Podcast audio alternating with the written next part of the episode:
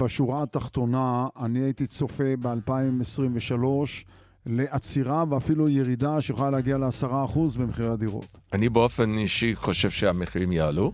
בגדול, אני רואה עליות יותר מתונות, אבל uh, עליות. בדירות המגורים ביד שנייה לוקח יותר זמן היום למכור דירה. אנחנו לא צופים שהשוק של המשקיעים בדיור יהיה גבוה כמו ב-2021. היצע הדירות עלה מאוד מאוד מאוד בשנים האחרונות, וזה לא השפיע כהוא זה על המחירים. וואו, וואו, שנת 2023 כבר כאן, ולראשונה בפודקאסט אנחנו פותחים את השנה עם פרק תחזיות מיוחד, שינסה לעשות לכם סדר, לתת כיוונים, תובנות, רעיונות, כל מה שעשוי לסייע לכם, לכן, לקבל החלטות מושכלות יותר בתקופה הקרובה, וגם, אי אפשר בלי, ננסה להבין לאן הולכים המחירים. אני גיא ליברמן ואתם מאזינים לכסף בקיר, פודקאסט השקעות הנדל"ן של גלובס, והיום איתנו חמישה מרואיינים ומרואיינות, מנהלת מערך המשכנתאות בבנק הפועלים אריאלה רנדלשטיין, ראש תוכנית ה-MBA בהתמחות מימון נדל"ן בבית הספר למינהל עסקים באוניברסיטה העברית, דוקטור יאיר דוכין, בעלי ומנכ"ל רימקס ישראל ברנרד רסקין, השמאית דוברת אולפינר, ואיך אפשר בלי, פרשן הנדל"ן הבכיר של גלובס, אריק מירובסקי. אז אתם מוכנים? כי אנחנו התחלנו.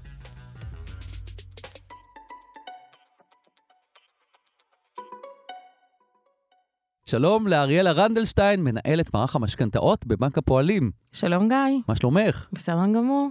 אנחנו uh, מנסים לחשוב מה יקרה פה בחודשים ובשנה הקרובה, ואתם בעצם uh, נמצאים במקום מרתק, כי אתם יושבים על השיבר של חמצן האוויר לעולם הנדל"ן, כל תחום המימון, ובואי תספרי לי איפה אנחנו נמצאים, איך אתם מבינים את השוק כיום. שאלה מצוינת, שאלה מאוד מעניינת. כדי לנסות uh, להסתכל ולחשוב מה יהיה לנו קדימה ב-2023, נראה לי שחשוב uh, קצת להבין אחורה ולתת קצת פרספקטיבה מה קרה לנו בשנים האחרונות. בשנת 2021 הייתה שנה בשוק המשכנתאות, ששוב, שוק המשכנתאות זה פועל יוצא משוק הדיור. זאת אומרת, קודם כל קונים את הדירה, אחרי זה באים לקחת את המשכנתה, ולכן שוק המשכנתאות היה גבוה, כי שוק הדיור, הרכישות החדשות, היה מאוד מאוד גבוה. ראינו שיא כל הזמנים. זה נכון, בשנה הזו הציבור נטל משכנתאות בהיקף של 116 מיליארד שקלים. זה שיא היסטורי. 2022 זו שנה מאוד גבוהה גם, גם עם כל מה שראינו שהשתנה במהלך השנה, ותכף נדבר גם על זה. יש איזה סנטימנט כזה, לפחות בנקודה הזאת, שאנחנו לוקחים פחות משכנתאות, והשנה הזאת נראה ביצועים אחרים, הרבה יותר נמוכים משנת 2021, ואת אומרת שלא ממש. לא ממש, אם מסתכלים על כל השנה, 2022 צפויה להסתיים מאוד דומה ל-2021. אנחנו צריכים לזכור ש-2022 התחילה מאוד חזק, אמנם אנחנו כבר רואים את ירידה בביקושים, וגם תכף ניגע בזה, אבל בסך הכל השנה זו שנה מאוד uh, חזקה. אבל בואו נבין מאיפה 2021 הייתה שנת השיא, לפחות עד עכשיו. יש את הנטייה להגיד שהריבית הייתה נמוכה, זו הסיבה שהשוק הדיור ושוק המשכנתאות היה מאוד uh, גבוה. אבל זה לא רק הסיבה. צריך לזכור שבסופו של דבר הריבית הייתה נמוכה עשור בערך, ולא ראינו את הביצועים כל כך חזקים כמו ב-2021. שוק הדיור, משכנתאות, זה מוצר שבא לתת מענה לצורך. במקרה שלנו, המוצר הזה נותן מענה לשוק הדיור, לצורך בדירה. לצורך בלקנות דירה, לגור איפשהו. מוצר צריכה בסיסי. ממש. ואנחנו רואים שבמדינת ישראל אנחנו מכירים ויודעים את המספרים שהביקוש לדיור עולה על ההיצע. יש יותר צורך ביקוש לדירות מאשר דירות שפנויות בשוק. אז הערכה של הבנק כיום זה שעדיין הביקוש הרבה יותר גדול מההיצע? הביקוש עדיין יותר גדול מהיצע, ואגב, זה ביקוש שמצטבר, זאת אומרת, אנחנו פותחים כל שנה עם פער באספקה של הביקוש. זאת אומרת, כל שנה הצורך בדירות הוא יותר גבוה מהדירות החדשות שמשווקות בשוק. אמנם בשנה האחרונה הממשלה הקודמת באמת שיווקה שיא של שיווקים בדירות חדשות, אבל הדירות האלה עדיין הן לא דירות, זאת אומרת, זה שיווק קרקעות.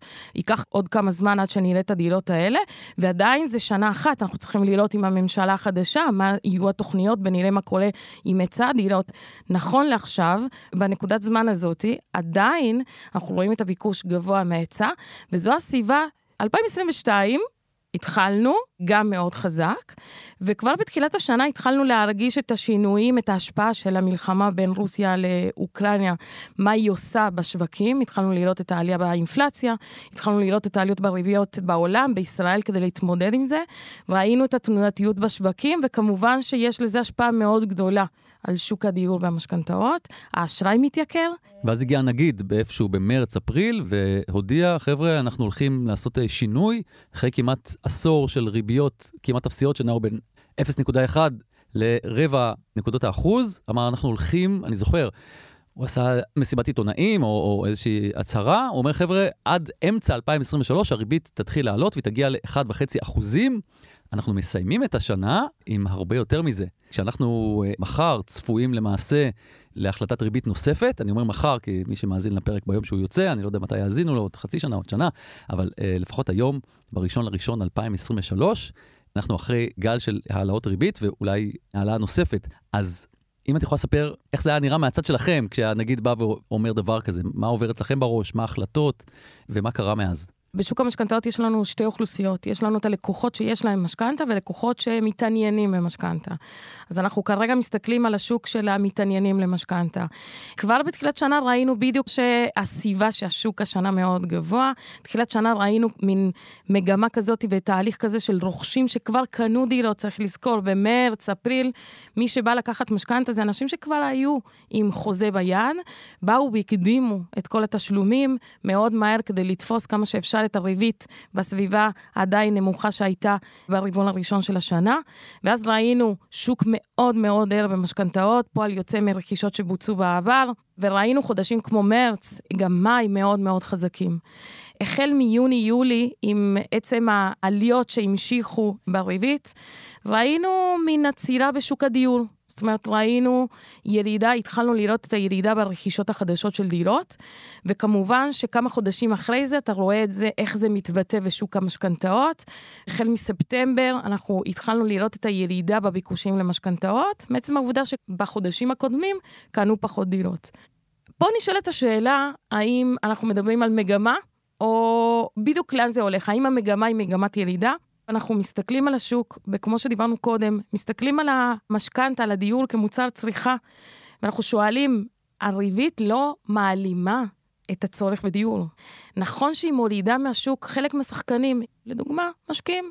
משקיעים שהיום יש להם אלטרנטיבה איפה להשקיע את הכסף, וגם שהאשראי מתייקר, אז המשקיעים יצאו מהשוק. את צופה שבשנה הקרובה זו גם תהיה המגמה? זאת אומרת, נראה פחות משקיעים? יש תמיד איזשהו אחוז מסוים של אנשים שמשקיעים בדיור. אנחנו כן צופים ב-2023, האחוז הזה המינימלי, הזה שתמיד יש את המשקיע בדיור, יימשך. אנחנו לא צופים שהשוק של המשקיעים בדיור יהיה גבוה כמו ב-2021. אז אמרנו, המשקיעים יורדים. חלק מהרוכשים של רכישת דירה ראשונה, נקרא להם ככה, גם ירדו, כי בתנאים uh, של ריבית יותר גבוהה לא יכולים אה, אולי לעבור את החיתום אה, לצורך קבלת משכנתה. אז מצד אחד יש קהלים שאריאלה מסמנת כמי שנמנעים כעת מלרכוש דירה, ומצד שני עדיין יש רכישות. את המצב הנוכחי היא מכנה stand by. אנחנו חושבים שכרגע אנחנו נמצאים בסוג של stand by. stand by שהלקוח לא רץ לקנות את הדירה, הוא קצת עושה יותר חושבים, עושה את הבדיקות, יכול לעמוד בדירה כזאת, לא יכול לעמוד בדירה כזאת. גם מחכה גם, ה stand by הזה מאוד מאפיין את התקופות אה, של אה, בין ממשלות. זאת אומרת, אנחנו בתקופה כרגע שבין ממשלות, ואנחנו, האנשים מצפים לראות מה תהיה התוכנית של הממשלה החדשה, האם היא תביא בשורה ואולי מחיר הדירות כן ירדו. ולכן אנחנו מרגישים סוג של stand by. אנחנו מסיימים את השנה עם ריבית פריים של 4.75 אחוזים. לפי הערכה זהירה שלכם, או בכלל במערכת הבנקאית, שאת עכשיו מייצגת אותה פה, אה, איך נסיים את 2023 להערכתכם?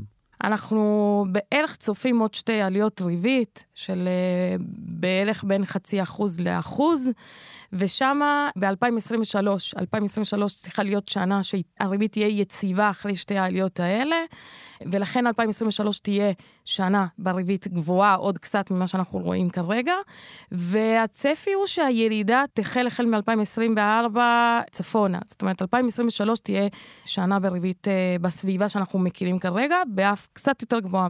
רוב העליות כבר מאחורינו, עדיין ב-2023 יהיו עוד עלייה או שתיים, ואחרי זה תהיה יציבה במהלך השנה.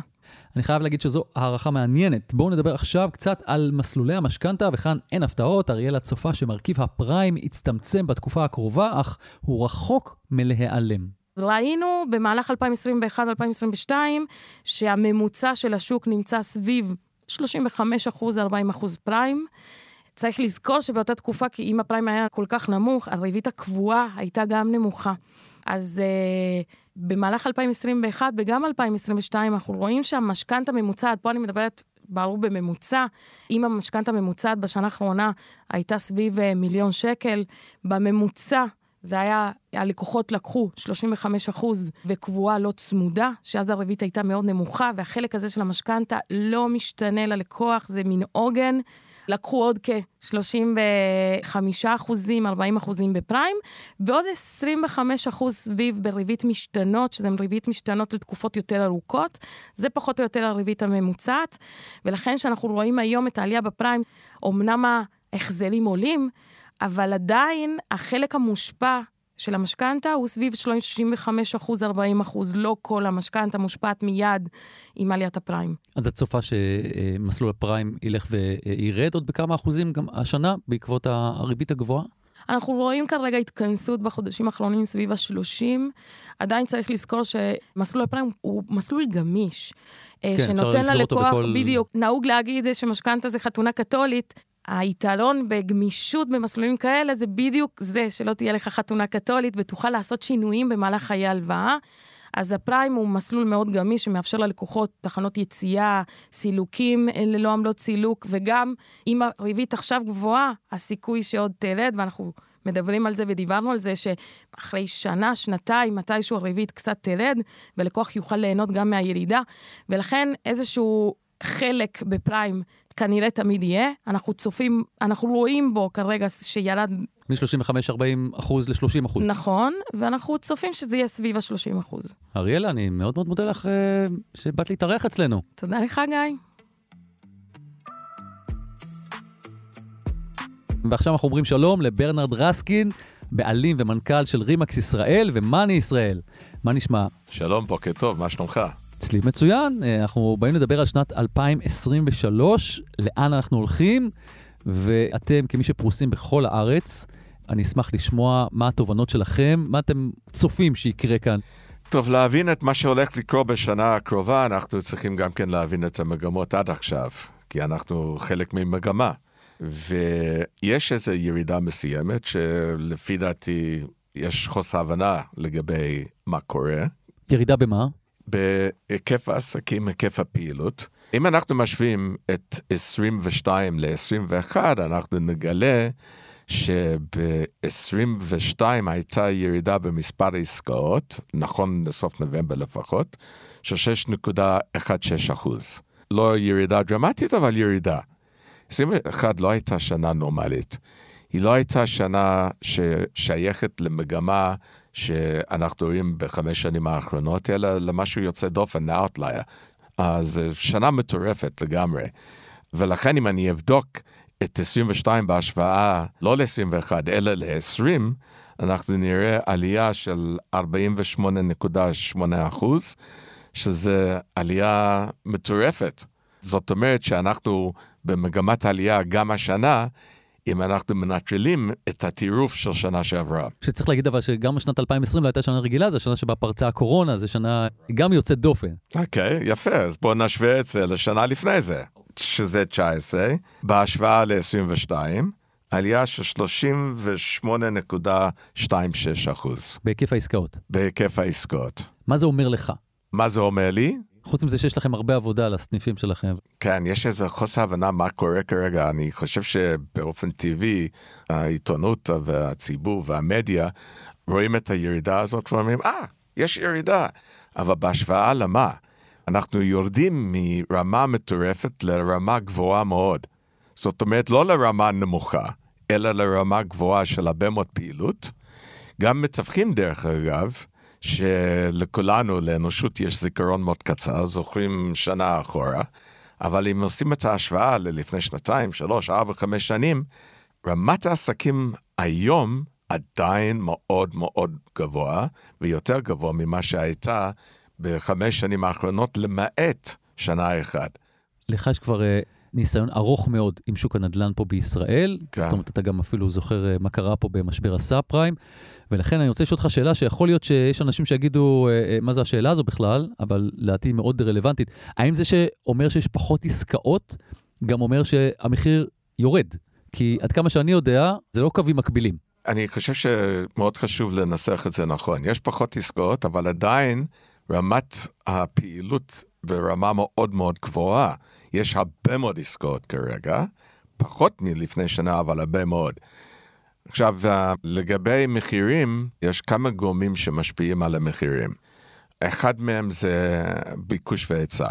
אין מספיק דירות במדינת ישראל, המצב הזה אומנם משתפר בצורה מינורית בשנה האחרונה, אבל עדיין אנחנו במצב של האוכלוסייה גודלת, ואין מספיק קורות גג במדינת ישראל. משק עדיין מאוד חזק בישראל בהשוואה ליתר העולם.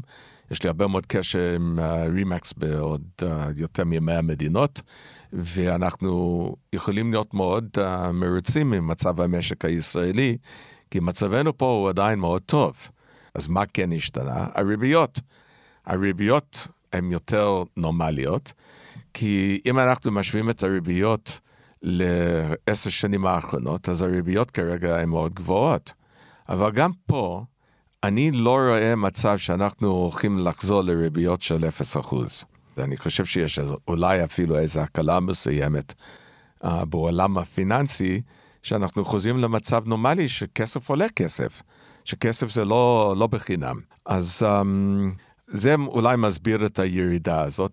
יש פחות אטרקטיביות אולי לדירות להשקעה. זה לא שיש פחות אטרקטיביות, אבל יש השקעות אחרות היום שהן יותר אטרקטיביים ממה שהן היו בשנים האחרונות.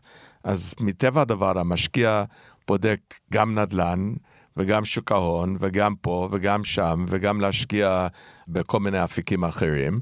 כשהסיטואציה בשנים האחרונות הביא הרבה מאוד אנשים לנדל"ן כמקום היחיד שהייתה תשואה טובה ויציבות. רק כדי לסכם את הנקודה האחרונה לגבי המחירים, אתם ברימקס צופים ש-2023, שהתחלנו אותה היום, תסתיים גם בעליית מחירים מסוימת, או בירידת מחירים? אני כן. אני באופן אישי חושב שהמחירים יעלו. באיזה היקף? בחד ספרתי. פחות דרמטי משנים האחרונות, אבל באזורים מסוימים אנחנו נראה גם כן דו ספרתי. אבל בגדול, אני רואה עליות יותר מתונות, אבל uh, עליות. יש לי שאלה אחרונה, הזכרת קודם שיהיו מקומות שאתה צופה שהמחירים בהם יעלו יותר ממקומות אחרים. אם אתה יכול לכוון את הזרקור אולי לאחד כזה, ולמה? אם אנחנו מסתכלים על המגמות שנים רבות, אנחנו ראינו שמחירי הדירות ה... עם שטח חיצוני, עם מרפסות, פנטהאוזים, דירות גן, קוטג'ים, וילות, העליות היו הרבה יותר מתונות. אחד מהשפעות הקורונה בשנים האחרונות זה שיש עליות מטורפות בתחום הזה, שאנשים רוצים דירות עם שטח חיצוני, מבינים שאולי זו לא פעם אחרונה שיצטרכו להיות בסיטואציה כזאת שתקועים בבית. משהו שדומה לאיך המדינה הגיבה, איך הציבור הגיבה לטילים הראשונים. שפתאום דירה ללא מעמד היה פחות אטרקטיבי מדירה עם חדר ביטחון. אז עכשיו יש איזה אירוע אחר, לא ביטחוני, אלא בריאותי, ומגיבים. אז אתה אומר, זה לא עניין של מיקום, אלא סוג הדירות. ברנרד רסקין, אני מאוד מאוד מודה לך שבאת להתארח אצלנו. תודה לך גם. עכשיו אני רוצה להגיד שלום לשמאית הנדל"ן דוברת אולפינר, שותפה ומייסדת במשרד גרינברג אולפינר. שלום, שלום. מה שלומך? שלומי מצוין. טוב, אנחנו באים לדבר פה היום על העתיד, מה שאפשר לראות קצת דרך אה, מסכי העשן קדימה, ואתם מתעסקים גם בצד המגורים והרבה מאוד גם בפן המשרדי, מסחר. בואו נתחיל עם המגורים. איפה אנחנו נמצאים היום כמו שאתם מעריכים ולאן אנחנו הולכים? הרבה שנים אנחנו כל הזמן מדברים על זה שבונים הרבה והמחירים ירדו, והמחירים לא יורדים כבר די הרבה שנים. גם כשהם נעצרים ואין עסקאות, אז העסקאות נעצרות לתקופות זמן של אפילו שלושה חודשים, אפילו ארבעה חודשים, כמעט ואף אחד לא מגיע למשרדי המכירות, אבל בסופו של דבר הכל נמכר, אין הרבה בניינים שנמצאים ויש בהם אה, מלאי של דירות. את מדברת על בנייה חדשה. אני מדברת על בנייה חדשה. רוב הפרויקטים בשנים האחרונות ששווקו על ידי אה, רשות מקרקעי ישראל, זה היו פרויקטים של מחיר למשתכן, עכשיו זה מחיר מטרה, כל פעם זה משנה את שמו, אבל בגדול זה פרויקטים ששווקו מאוד מאוד מהר. בוודאי מחיר למשתכן, שהכל היה כבר מכור מראש, ובסך הכל היו 20 אחוז אה, דירות ליזם למכור, אז הוא מכר את הדירות, הרבה פעמים הוא השאיר אותם אצלו, כי הוא בכלל תכנן להשכיר אותם. אגב, הם אה, שווקו מהר ואוכלסו לאט. כן, לא כל כך בגלל היזמים. היזמים רצו לעשות את זה מאוד מהר, כי עבורם מימון הקרקע היה מאוד משמעותי בפרויקט הזה. זה היה פרויקטים עם רווחיות מאוד נמוכה. ואז ככל שאתה מהר מהר מגיע להיתר ומהר מהר מגיע לסיום הבנייה, אז יש לך רווח. ואם התעכבת ומימנת את הקרקע עוד אפילו ממש זמן מועט, אז כבר יכול להיות שאין לך כבר רווח. בגדול, בדירות המגורים ביד שנייה, לוקח יותר זמן היום למכור דירה. מה שאני רואה זה שאנשים מפרסמים לאורך זמן יותר ארוך, ויכול להיות שהם יצטרכו להתפשר. אם הם צריכים למכור מהר, אז יכול להיות שהם יתפשרו. אבל היו הרבה תקופות כאלה. אז דוברת אומרת שיותר קשה כיום למוכרים למכור במחיר שהם רוצים, אבל לדבריה אנחנו רחוקים מלראות התרסקות במחירים. אני לא רואה שאנחנו הולכים לאיזה מין נפילה במחירי הדירות. כן יש עצירה, כן אנשים חושבים פעמיים, כי המשכנתה יותר יקרה, והיום הבנק כבר אולי לא נותן, אה, כמו שהוא נתן קודם, אה, אחוזי מינוף אה, מסוימים, ואולי גם אנשים חושבים פעמיים, אולי כן יהיה להם עבודה, אולי לא יהיה להם עבודה. ואז כשאתה לא יודע אם יהיה לך לשלם את המשכנתה, אז אתה חושב אולי פעמיים, אולי אני עוד שנה אחיה בשכירות, ואולי אני אחשוב פעמיים איפה אני רוצה לקנות את הדירה, ואולי המחירים ירדו בינתיים. לאורך זמן לא באמת הם יורדים. גם אם יש ירידה זמנית, או עצירה זמנית, לא באמת בסוף הם יורדים, כי כמו שאנחנו יודעים, אנחנו מצפים לגידול, יש לנו גידול טבעי, בשונה מכל אירופה, יש לנו גידול טבעי חיובי ומשמעותי, ובסוף כולם צריכים לגור. אם אני ככה מקשיב בין השורות, את אומרת שנת 2023, לפחות כמו שזה נראה עכשיו, תהיה איזושהי עצירת מחירים, אולי ירידה מסוימת אה, מינורית. כן, אני לא רואה התרסקות, לא זוכרת התרסקות גם בתקופות הרבה יותר קשות. וכן, אני לא יודעת אפילו אם תהיה ירידה, יכול להיות שהיא תהיה מאוד נקודתית במקומות מסוימים, שיש היצע גדול, אבל זה לגמרי נקודתי.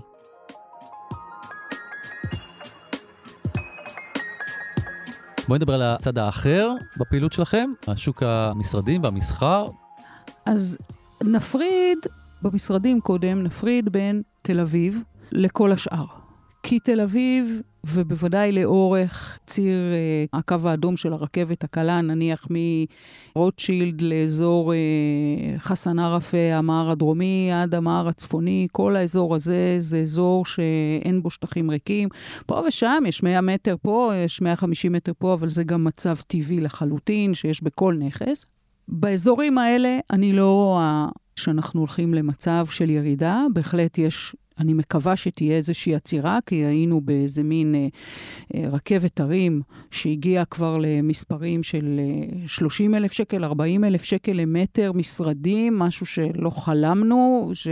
באמת אה, אין לזה גם הצדקה בעיניי, לא מבחינת מרכיב הקרקע ולא מבחינת עלויות הבנייה, זאת אומרת, לא חלו פה דרמות נכון שהמשרדים שרכשו אותם, זה היו משרדים שגם משקיעים רכשו כי היו שוכרים מאוד טובים, כל מיני חברות uh, הייטק, לא בהכרח סטארט-אפ, כי סטארט-אפ דווקא לא תומחרו גבוה, דווקא ההייטק, אלה שהם כן חברה כבר, יוניקורנים וכאלה, הם תומחרו יותר גבוה, וגם שיעור ההיוון שבו השתמשנו בלהעריך את הנכסים האלה, היה שיעור היוון שמבטא את זה שיש לך סוחר טוב, ולכן הגיעו בעצם שווים למשרדים באזורים האלה, באזור אה, מגדל עכו במסגר ובמידטאון וב...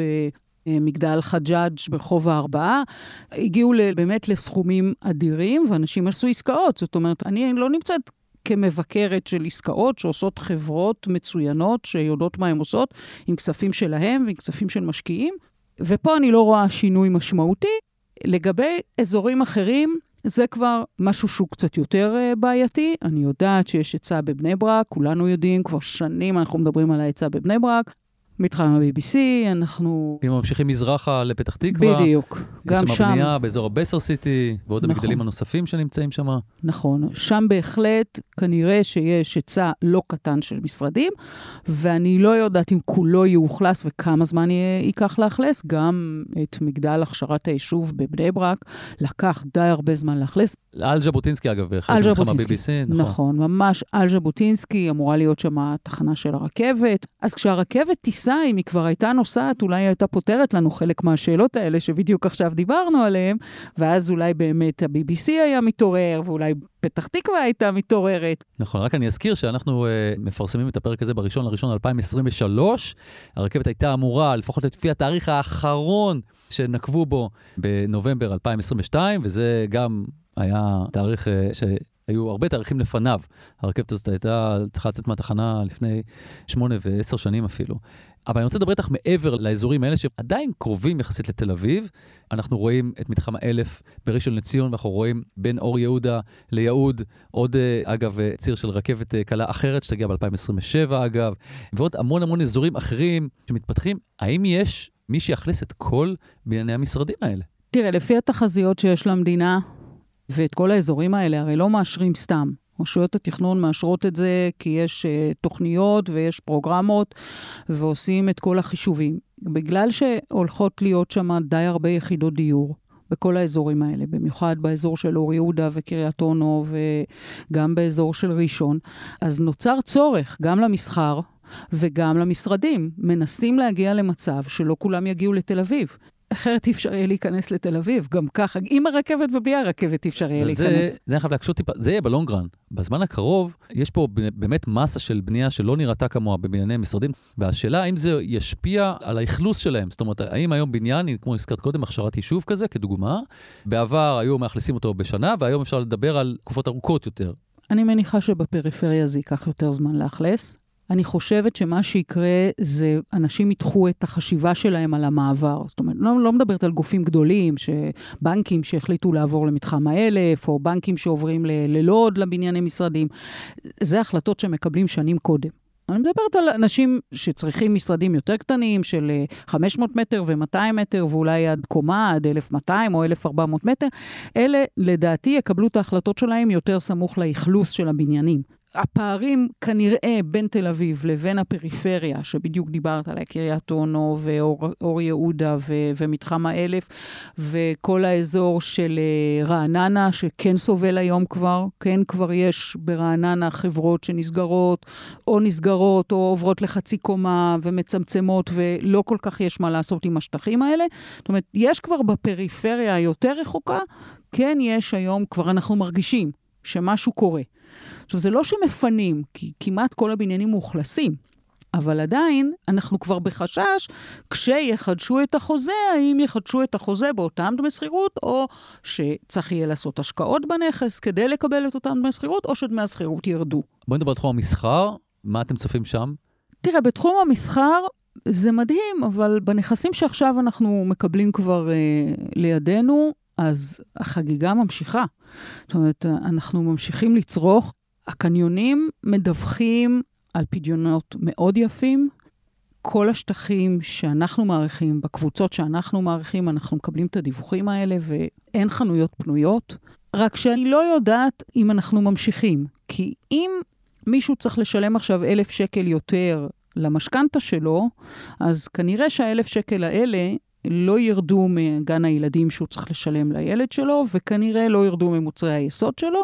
יכול להיות שהם ירדו קצת מההנהלה וההלבשה, ובסוף כוח הקנייה הוא נשאר כמעט אותו דבר, ואז ברגע שכוח הקנייה יורד, אז כנראה שנראה את זה גם בקניונים. מתי נראה את זה בקניונים אני עוד לא יודעת, כי נראה מתי אנשים מתחילים להרגיש את זה בכיס שלהם.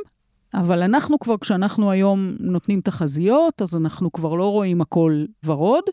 אני חושבת שגם החברות, בעלות הקניונים הגדולות, בוודאי מביאות את זה בחשבון בתחשיבים שלהם, בתחזיות שלהם לשנה הבאה ולשנה שאחריה. לגבי מסחר רגיל, יש תופעה היום בתכנון שכמעט מתחת לכל בניין בפרויקטים חדשים יש שטחים מסחריים. אני לא חושבת שזה נכון בכל רחוב לשים אה, שדרות של חנויות מתחת לבניינים. זה יוצר סיטואציה שהחנויות האלה ריקות. או בכל מיני מקרים משמשות לכל מיני שימושים אחרים. אני לא יודעת, אני חושבת שגופי התכנון צריכים לחשוב על זה פעמיים. נכון שזה אמור אה, לתת אה, הכנסות טובות לעיריות. כן, את לא חושב שאנשים רוצים את הספר ליד הבית, או, או את הרופא שיניים, או, או את הדברים שבאמת אי אפשר לקנות אונליין? נכון, זה בוודאי שרוצים, אבל השאלה כמה צריך כאלה. זאת אומרת, רחובות שלמים, כמה מספרות, וכמה סופרים קטנים, ומכולות וחנות ירקות. אנחנו רואים לאורך uh, הרבה רחובות ריק, וצריך למנן את זה. פשוט נכון שזה נורא נחמד, זה נותן uh, חיות לרחוב, אתה לא הולך רק בין uh, גדרות של בניינים, אלא אתה הולך ליד חנויות, לפעמים יש בתי קפה, אז יושבים אנשים, זה נותן חיות לרחוב. השאלה אבל כמה? המרכזים השכונתיים, אגב, פורחים. הם בכלל לא, לא קורה להם כלום בסיטואציות האלה. בדרך כלל נמצאות שם חנויות שאנחנו צריכים, ומרפאות של קופות חולים שאנחנו צריכים, ואנחנו כל הזמן צריכים אותם יותר, ולפעמים אה, מתחמי חוגים לילדים, וכל מיני דברים כאלה שמשמשים אותנו ביום-יום שלנו, וזה נהדר. אלה בכלל לא נראה לי שיסבלו ממשהו, אבל גם הם לא מתומחרים גבוה. וואו, מעניין. דוברת, עשית לנו ככה סדר בין כמה סוגי נדל"ן שונים. אני מאוד מודה לך שהצטרפת אלינו היום. תודה. בשמחה רבה.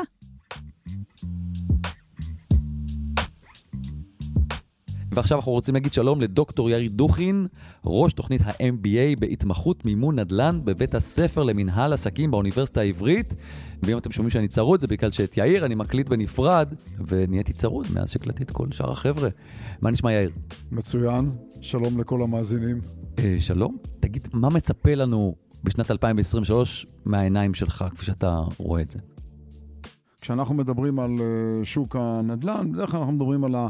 דירות, זה גם המוצר שבסופו של דבר מרבית האוכלוסייה בישראל קונה, ואנחנו ננסה בדקות הקרובות לענות על השאלה איפה, למה וכמה. עכשיו, שוק הדיור התייקר בשנה האחרונה במשהו בסביבות 19 אחוזים, קרוב ל-20 אחוזים, וזה אחרי uh, שנות התייקרות uh, מתמשכות שנמשכות למעשה מאז סיום המשבר של 2008. כשקפיצה כזאת לא ראינו, זאת אומרת התייקרות, אבל כל פעם זו הייתה התייקרות, אבל לא בקפיצה כזאת דרמטית. כן, השנה האחרונה היא בהחלט אה, מהווה שיא ברצף של שנים עם התייקרות. עד כדי כך שלמעשה מחירי הדירות הכפילו את עצמם לפחות פי שניים מאז 2008. הדבר הזה אה, יוצר אצל לא מעט אנשים איזה מין מחשבה שמחירי הדירות רק יכולים לעלות. וזאת כמובן טעות אה, נפוצה. היא בדרך כלל אה, מועצמת והם אה, אותה כל מיני אנשים שלמעשה אומרים את זה מהפוזיציה, אם זה קבלנים, יזמים וכולי, שמנסים למכור את הדירות שלהם. והדבר הזה הוא פשוט לא נכון. אה, רק להדגמה, בין 1997 ל-2006 מחירי הדירות ירדו ריאלית ב-25%. והדבר הזה בהחלט אפשרי, אבל צריך לזכור שהמחירים בסופו של דבר זה הגורם שמגשר בין ביקוש להיצע. עכשיו צריך להבין שבתחום הזה יש פערי זמן מאוד משמעותיים בין שינויים בביקוש לשינויים בהיצע.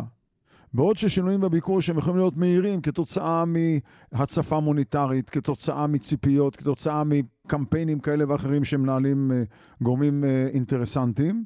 לעומת זאת ההיצע, ולכן הביקוש יכול בפרק זמן של אה, שבועות וחודשים, יכול לעלות בצורה משמעותית, ואנחנו אכן ראינו את הדבר הזה.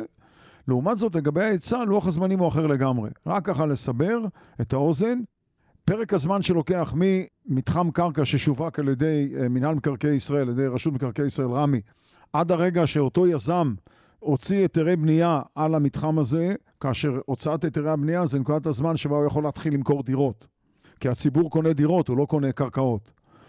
פרק הזמן הזה הוא שלוש שנים ומעלה. ובשלוש שנים האלה הרבה דברים יכולים לקרות, ומה שקרה ב... מחזור העסקים הנוכחי, זה שמצד אחד הריביות שירדו וההצפה המוניטרית גרמה לקפיצה מאוד מאוד משמעותית בביקושים, אני אתייחס לזה גם בהמשך. מצד שני, ההיצע לקח לו הרבה זמן. ורק בשנה האחרונה, בדיוק בחודשים האחרונים, אנחנו רואים שני דברים, שני תהליכים מאוד uh, חשובים. אחד, התקררות של הביקושים כתוצאה מעליות הריבית, כתוצאה מחששות וציפיות uh, שונות שניזונות ממיתונים בעולם וירידות מחירים בעולם. יש ירידה דרמטית בהיקף העסקאות ובביקוש בעצם. מצד שני, התהליכים הקודמים של אה, עודפי ביקוש גרמו לזה שעכשיו הבשיל היצע. והתחלות הבנייה קפצו מרמות של 50 ומשהו אלף לרמות של 70 ומשהו אלף. ונוצרה פה איזושהי תנועת מספריים שמאיימת על השוק במובנים רבים. עכשיו, התחזיות הן דבר קשה, אבל אם אנחנו מחברים את הגידול המשמעותי הזה בהיצע, ומחברים את זה לעליות ריבית ולירידות בביקוש, ומחברים את זה לעובדה, וזאת תחזית, שהמיתון בעולם, אם זה בארצות הברית ואם זה באירופה, שזה האזורים המפותחים כלכלית, אם המיתון הזה יחלחל לישראל, וסביר מאוד להניח, זה עדיין uh, תחזית, שהמיתון הזה יגיע גם לפה. אנחנו רואים חלק מהדברים האלה בפיטורים רחבי היקף בתחום ההייטק, שהם uh, צרכני uh, דירות במגזרים מסוימים מאוד מאוד חשובים. ואנחנו רואים את זה גם בגידול דרמטי בפשיטות רגל של חברות. הדברים האלה יחלחלו ויוגדרו כמיתון בארץ. בהחלט עשוי להיווצר דבר שאני אישית כתבתי עליו באוקטובר לפני שנה, שהוא הולך לקרות כנראה, וזה אה, מיתון ברמה כזאת או אחרת בישראל, ומיתון כזה יכול להוביל לירידת מחירי הדירות בשנה הקרובה. אז יאיר, תגיד, שורה תחתונה, צפי שלך, אם אנחנו נפגשים פה בראשון לראשון, 2024, מחירי הדירות בישראל נמוכים יותר או גבוהים יותר, או נשארים אותו דבר? תראה, השאלה היא כמובן אה, שאלה לא פשוטה. לדעתי, בשורה התחתונה, אני הייתי צופה ב-2023 לעצירה ואפילו ירידה שיכולה להגיע ל-10% במחירי הדירות. אגב, בחלק לא מבוטל מהמקרים, הורדת המחירים תהיה בנויה על כל מיני הטבות שהיזמים ייתנו. החל מזה שאתה קונה את הדירה ואתה מקבל מכונית, כבר היו מקרים כאלה, החל מזה שמציע לך היזם, אני ארהט לך את כל הבית, החל מזה שהוא בא ואומר לך, אני אתן לך כל מיני גודיז כאלה בתוך הדירה, ששווים הרבה כסף, וזה בדיוק מהסיבה שאם הוא כבר מכר כמה דירות, הוא כבר לא יכול להוריד את המחירים באותו כן. בניין או באותו אזור, כי הקונים הראשונים יבואו אליו בצעקות. זה יכול לעבוד בשוק הדירות החדשות, בדירות היד שנייה זה קצת יותר מסובך. נכון. יש לי עוד שאלה לשאול אותך, לאור מה שאתה מתאר, האם זה נכון לרכוש כעת דירה? כששואל אותי משק בית, או מישהו שואל אותי, או מישהי, ושואלים אותי הרבה, תגיד, לקנות דירה עכשיו? אז אני אה, שואל אותם מיד, אתה קונה למגורים או אתה קונה להשקעה? תכף נאמר משהו על הדבר הזה של ההשקעה, ונתייחס אולי לשאלה אם בכלל יש משבר דיור בארץ. דבר שאני טוען שלא קיים, אבל תכף נגיע לזה. התשובה שלי, לאיזה מטרה אתה רוצה לקנות את הדירה? אם אתה רוצה לקנות את הדירה למטרת מגורים, תשובתי, תמצא את המקום המתאים לך, תמצא את הדירה שהכי מתאימה לך ותקנה. כי אף אחד בעצם לא יכול להגיד לך בוודאות שהמחירים יעלו, המחירים ירדו. זה יכול לקרות ככה ויכול לקרות ככה. עכשיו, אם אתה קונה להשקעה, עצתי לך תמתין. ותמתין משום שעדיין אני רואה בסבירות יותר גבוהה עצירה ויכולת ניהול משא ומתן יותר טובה מצד הקונה, לעומת הסיטואציה שהייתה קיימת עד היום. אני רוצה להעמיק פה את השאלה. Okay. אוקיי. מאז בעצם שנת 2022 היא לטעמי שנת מפנה. גם רמת המחירים, כמו שציינת, אנחנו אחרי שנה של עלייה היסטרית במחירים, אפילו קצת יותר משנה, וגם מבחינת רמת המשכנתאות, אחרי ש-2021 הציגה שיא של משכנתאות, 116 מיליארד שקלים, גם את השנה האחרונה, את 2022, נסיים עם רמה מאוד מאוד גבוהה, אבל זה בגלל החודשים הראשונים של השנה, ולא החודשים האחרונים. ולכן אני מעריך שהמגמה תימשך גם לתוך 2023, ולכן אני שואל, האם היום העניין הזה של ההשקעה, צריך ממש להסתכל עליו בצורה אחרת לגמרי, כי אנחנו אחרי עליית מחירים מאוד מאוד גבוהה, יש אנשים שיגידו אפילו 30 אחוזים בשנתיים האחרונות, זה אומר שהמחירים מאוד גבוהים, היום הריבית הרבה יותר גבוהה, ולכן להיכנס היום להשקעה זה משהו שונה. גם, אגב, גם מבחינת אלטרנטיבה, היה פה גם מי שהזכיר את זה, היום יש אלטרנטיבה אחרת, הרבה יותר פשוטה, ללכת לבנק, לקבל אה, תשואה יחסית גבוהה, מה שלא ראינו בשנים הקודמות. לכן, כשאתה אומר היום להמתין, האם זה גם אומר אולי גם לשנות את המחשבה? אולי אחרי כמה שנים טובות שבהם הכסף היה מאוד מאוד זול, צריך להסתכל על זה אחרת. תראה, פה חשוב להדגיש ולשים לב, האם אנחנו מדברים על השקעה לטווח ארוך או השקעה לטווח קצר. ניתוח ארוך טווח מצביע על כך שהתשואה ארוכת הטווח שיש לנו מהשקעה בדיור היא סדר גודל של בין 5 ל-6 אחוזים לשנה ברוטו, ריאלית. זה מתחלק בערך משהו כמו 2, 2.5 אחוזים תשואת שכר דירה, אני מתכוון תשואה תזרימית של שכר דירה, ומשהו כמו 3, יכול להיות אפילו 3.5 אחוזים עליית ערך שנתית ממוצעת. הממוצע הזה אני מעריך, כמו שהוא נשמר בעשורים האחרונים, יישמר גם בהמשך. אבל סביב הממוצע הזה יש תנודות מאוד מאוד גדולות. אני יכול לתת לכם דוגמה אישית, אה, יצא לי לחוות אותה. אה, אני בשנת 1985 קניתי דירה יפה בשכונת בית, אה, בית הכרם בירושלים, שהשכונה אולי אחת הטובות ביותר כמובן בירושלים. קניתי דירת 105 מטר ב-100 אלף דולר. הדירה הזאת, אחרי עשר שנים, כשעברתי לקוטג', יכולתי למכור אותה בקרוב ל-500 אלף דולר, ב-400 אה, ומשהו אלף דולר. לא מכרתי, שמרתי אותה. היא גם עד היום אה, בידיי. אני, גילוי נאות, אני מעוכרי ישראל שמחזיקים כמה דירות.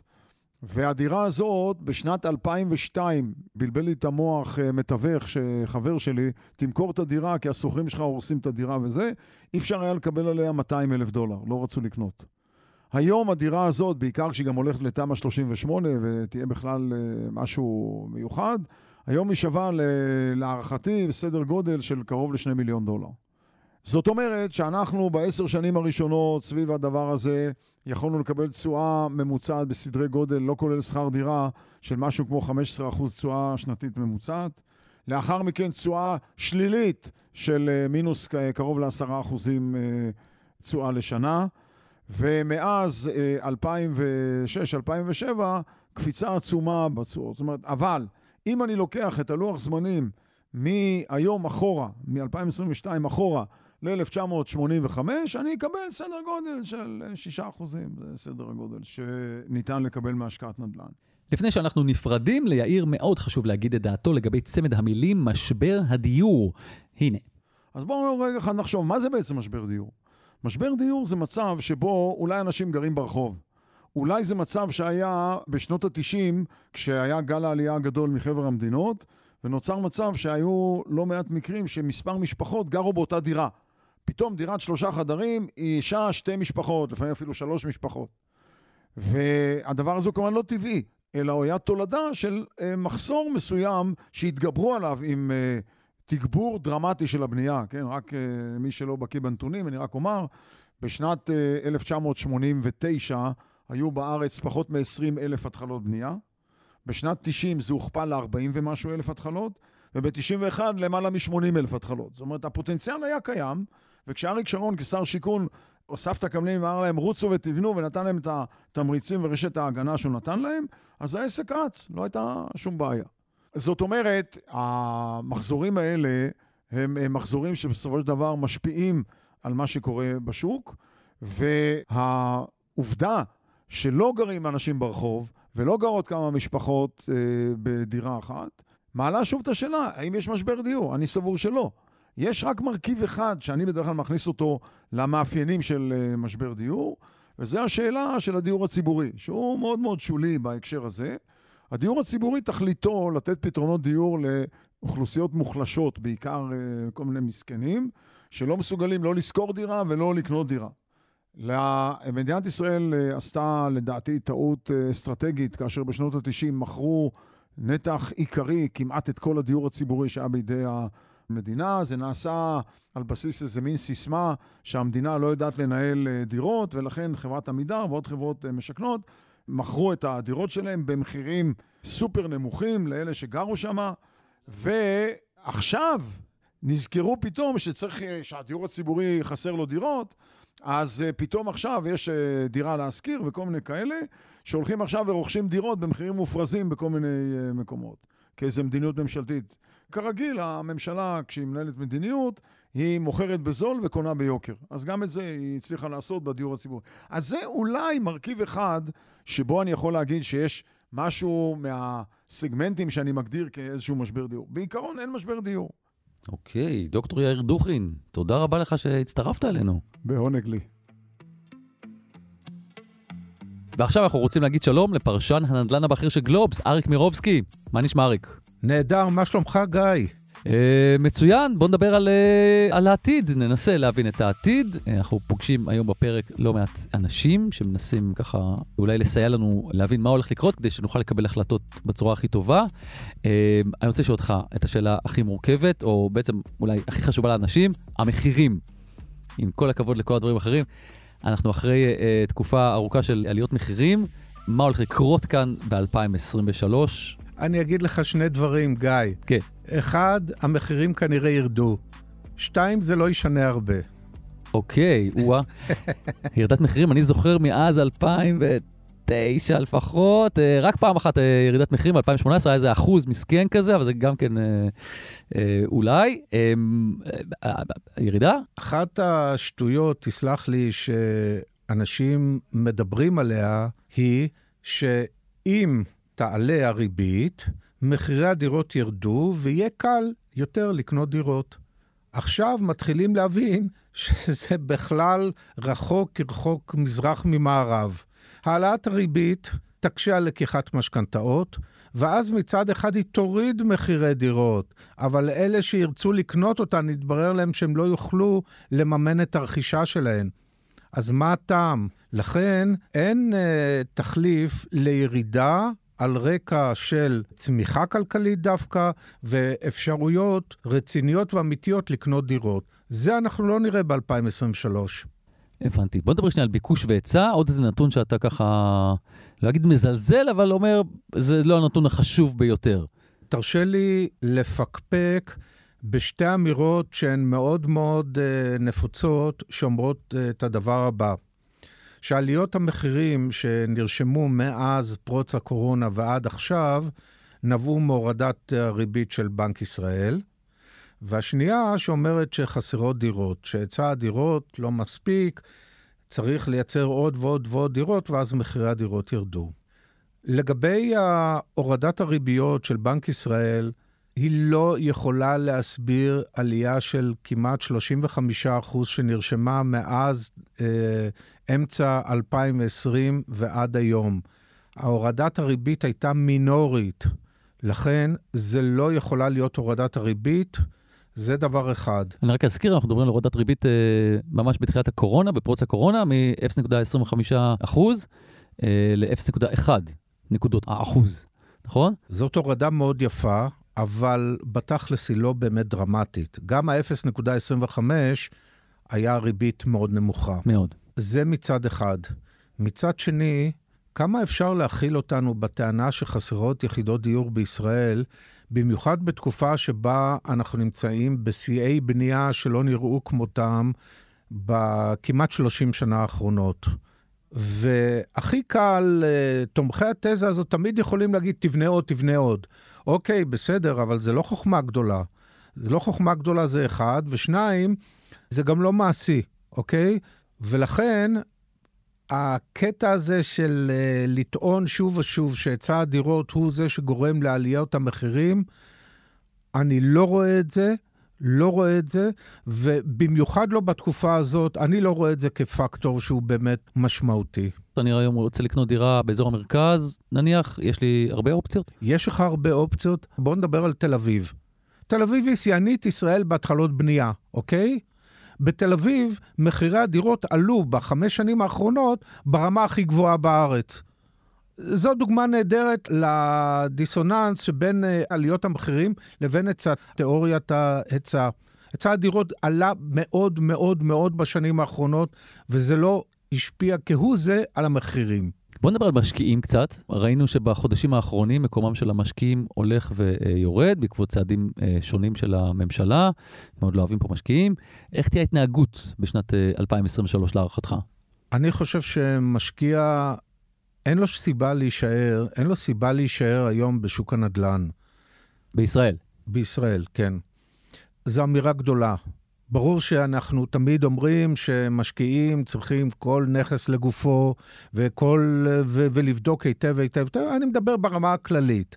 ברמה הכללית שבו מס הרכישה אה, עלה לרמה של סדר גודל של אה, שנתיים או שלוש תשואות אה, שוטפות מהשכרת הדירה, זה אחד. ושניים, אפילו יותר חשוב, שאנחנו לא רואים באופק עליות מחירים, בטח שלא דרמטיות, כפי שהיו בשנתיים האחרונות.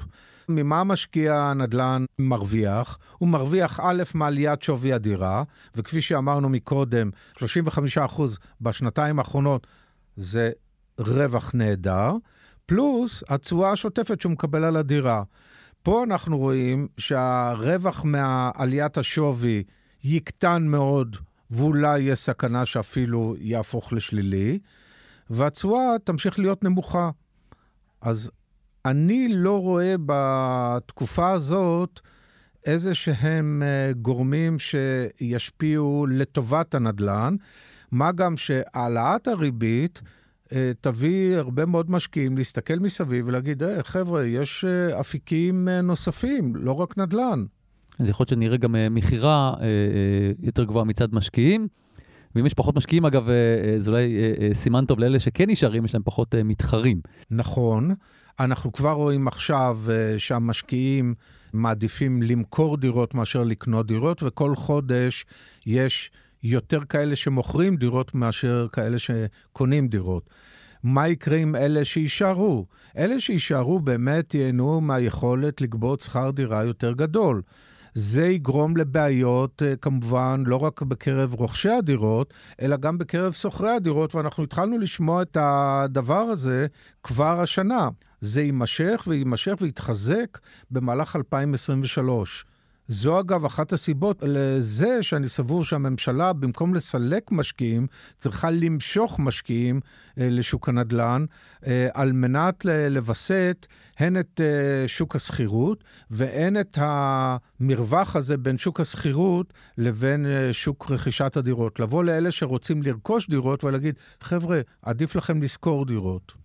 אה, בנקודת הזמן הזאת שאנחנו נמצאים, תחילת ינואר 2023, נראה שהממשלה, אה, יש בה הרבה מאוד אה, גורמים חדשים, ייקח להם קצת זמן להבין איפה הם נמצאים, לפחות בדרג הפוליטי. אריק, אני מאוד מודה לך שהצטרפת אלינו לפרק המיוחד הזה. תודה לך, גיא, ובהצלחה. זהו, סיימנו את הפרק הראשון של כסף בקיר לשנת 2023.